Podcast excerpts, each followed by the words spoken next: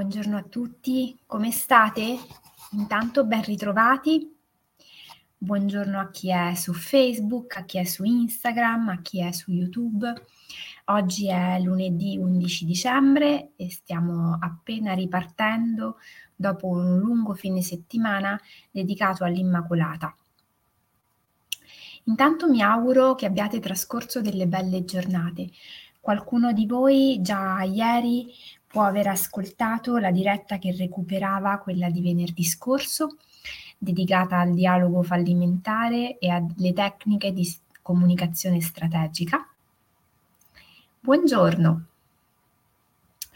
E oggi siamo invece qui per riprendere un discorso che abbiamo iniziato già da qualche settimana che riguarda la nostra modalità di relazionarci con il cibo.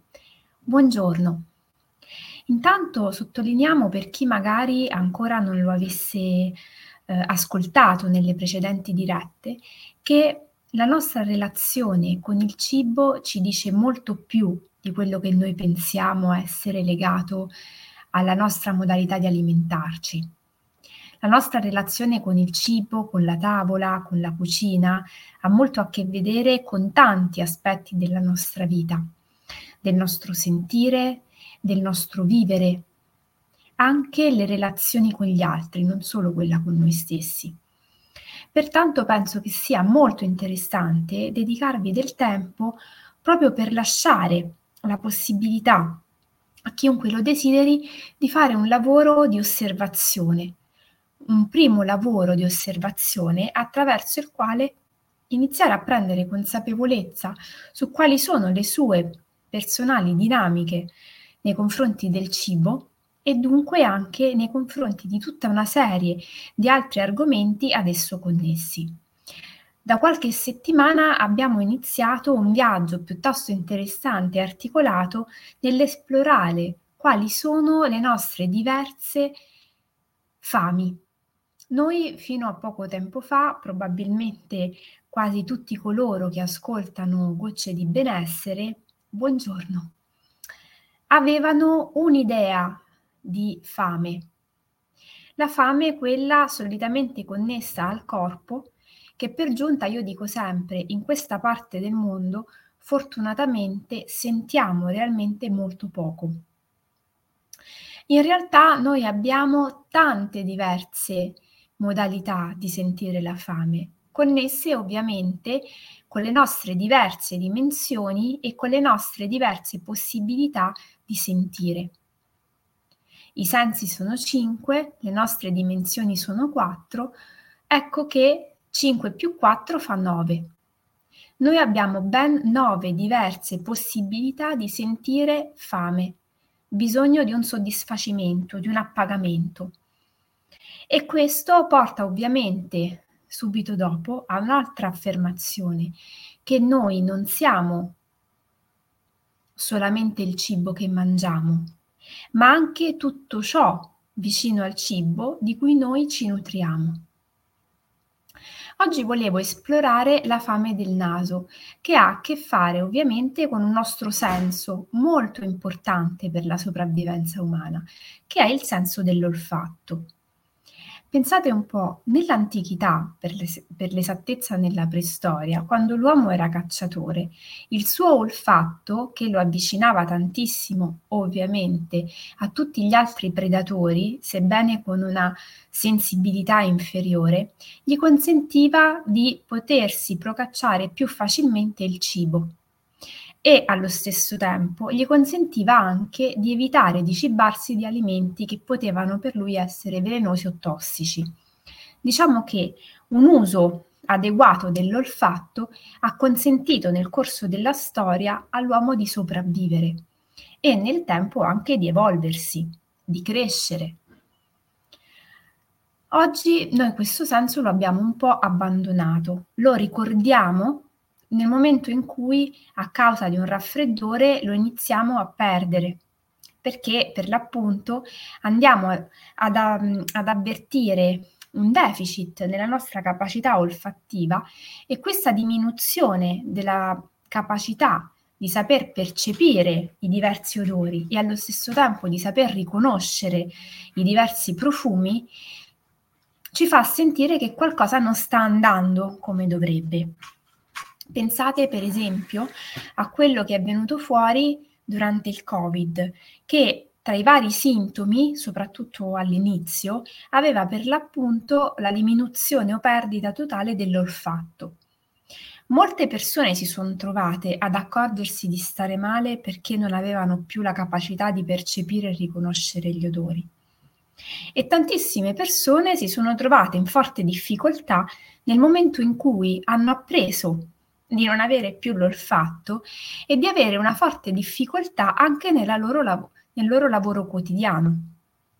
Pensate a tutte quelle professioni che hanno a che fare non soltanto direttamente con i profumi, ma anche con la preparazione di cibi, di alimenti, la creazione di ricette.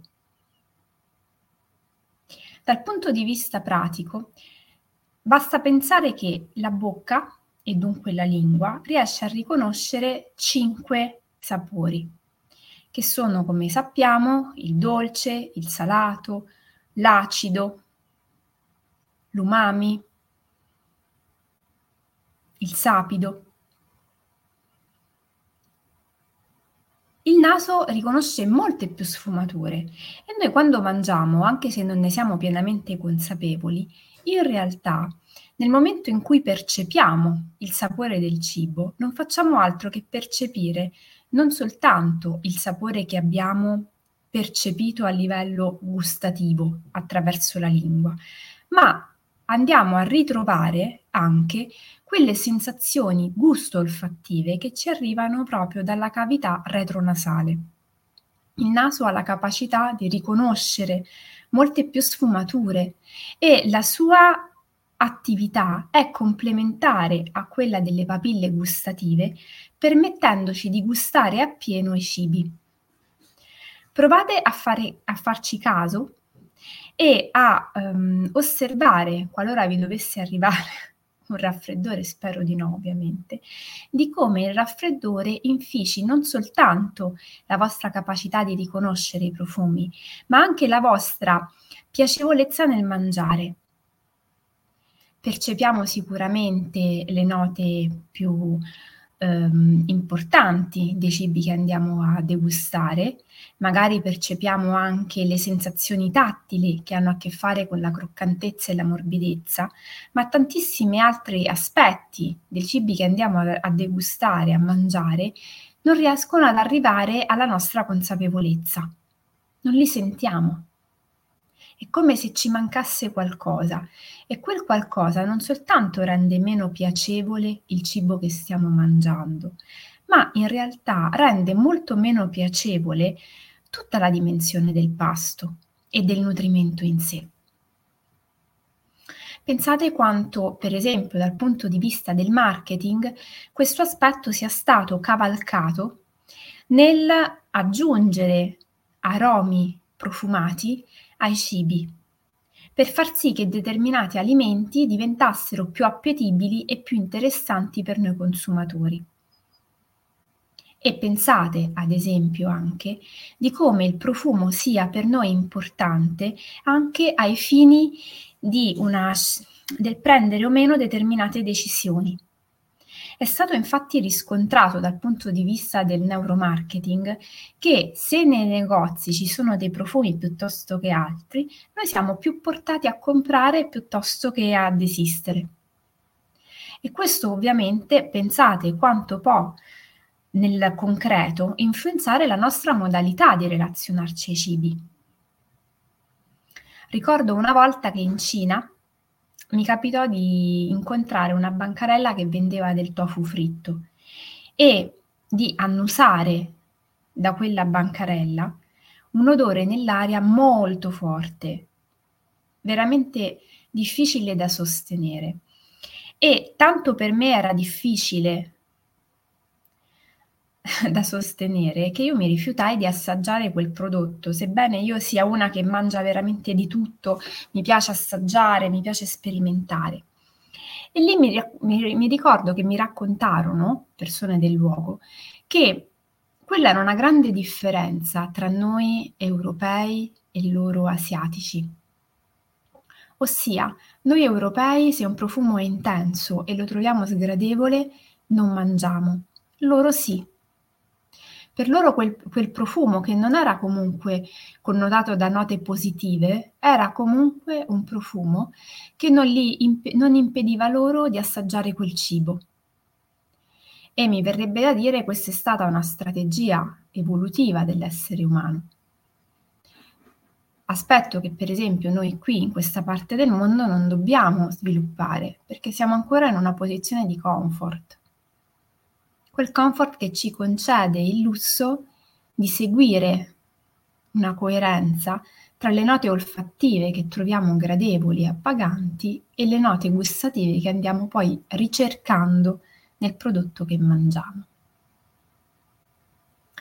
Un altro aspetto che mi piacerebbe sottolineare è di come i profumi abbiano di per sé la possibilità di appagare la nostra sensazione di fame. Da una parte la risvegliano, pensiamo per esempio a quando ci troviamo a passare di fronte a un forno e avvertiamo il profumo del pane appena sfornato o della crema pasticcera appena pronta o del croissant appena uscito dal forno friabile, croccante, che ha un profumo tutto suo. Ecco, da una parte questo tipo di profumi attivano in noi il desiderio di andare a procacciarci quel determinato alimento, quel cibo per poter soddisfare il nostro desiderio di mangiarne un pezzetto. Dall'altra però, se noi portassimo più attenzione ai profumi, ci andremmo a rendere conto che nel momento in cui mangiamo, quello stesso odore, profumo,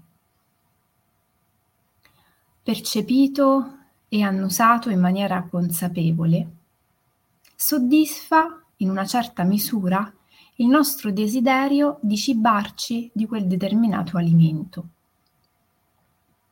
E questo ovviamente ha un, un'immediata conseguenza, ossia possiamo mangiare un po' meno, in maggior misura, quel cibo perché non abbiamo la necessità di farne una di assumerne una porzione esagerata. Ecco che sarebbe molto interessante se noi provassimo a riportare l'attenzione sulla nostra capacità olfattiva.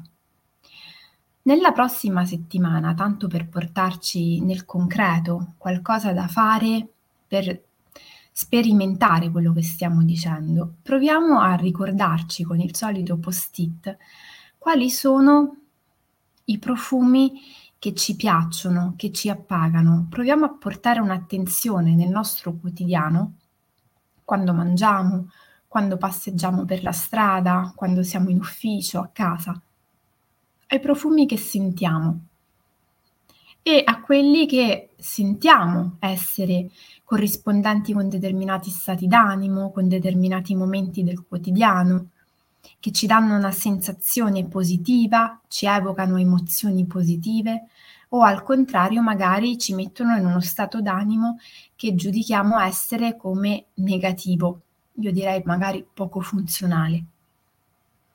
E proviamo per esempio ogni volta che mangiamo a soffermarci qualche istante ad annusare il piatto o la tazza di latte al mattino o il calice di vino alla sera, prima di coinvolgere le nostre papille gustative. Chiediamoci che cosa avvertiamo, quali note riconosciamo. Perché, badate bene, quando si incontrano dei sommelier molto abili che descrivono vini in maniera sublime, utilizzando una terminologia particolarmente aulica, riconoscono delle note per noi impercettibili, in parte ovviamente è legato a un discorso di studio anche nella co- capacità comunicativa in parte è legata però alla loro capacità di allenarsi quotidianamente nel riconoscere le singole note olfattive, capacità che noi nel quotidiano tendiamo a trascurare. Noi non sappiamo immediatamente riportare alla memoria il sentore dell'asfalto, eppure l'asfalto ha un profumo, come ha un profumo l'erba appena tagliata, come ha un profumo l'aria quando sta per arrivare una nevicata, come c'è un profumo diverso nell'aria quando sta per piovere. Proviamo a portarci l'attenzione e, in ultima istanza anche, proviamo a vedere come le note olfattive di quello che percepiamo a tavola e nel quotidiano hanno a che fare con la nostra capacità evocativa. Perché un altro aspetto molto interessante dell'olfatto è che l'area del cervello deputata al riconoscimento dei profumi è molto vicina all'area legata alla elaborazione delle nostre emozioni. Profumi ed emozioni, profumi e ricordi sono aspetti molto vicini, tant'è che si dice che il cibo ha un forte potere evocativo e molto è legato dalla, eh, dal profumo, dalla profumazione dei nostri alimenti. E quindi andiamo a vedere come nel quotidiano alcuni profumi attivino in noi determinati ricordi, ci facciano apparire determinate immagini, ci connettano con episodi specifici del nostro vissuto e vediamo com'è mangiare aggiungendo maggior consapevolezza a questo uso dei sensi. E come al solito, chiunque avesse commenti, condivisioni, aspetti che vuole riportare all'attenzione può farlo tranquillamente su Facebook, su Instagram, su YouTube o mandandomi una mail. Con questo io vi ringrazio. Se non avete fatto colazione, iniziate fin da ora a mettere in pratica quello che ci siamo detti. Ci vedremo venerdì mattina per un'altra puntata della comunicazione strategica e lunedì mattina per un'altra puntata di Come mangi. Nel frattempo avete il calendario dell'avvento consapevole sui miei social, provate a farlo, provate a giocare con me. E se non lo avete fatto prendete in considerazione l'ipotesi di partecipare il 28 dicembre a Seminiamo, un incontro online in cui lavoreremo sul lasciare andare, trasformare e accogliere tre aspetti importantissimi sui quali portare un'attenzione prima dell'inizio dell'anno, così da definire conseguentemente i nostri obiettivi, le strategie più idonee per raggiungerli ed eventualmente costruire anche una bella mappa degli obiettivi per essere certi di iniziare il nuovo anno con tutti bei e buoni propositi. Un abbraccione forte, buon inizio settimana, ci vediamo venerdì.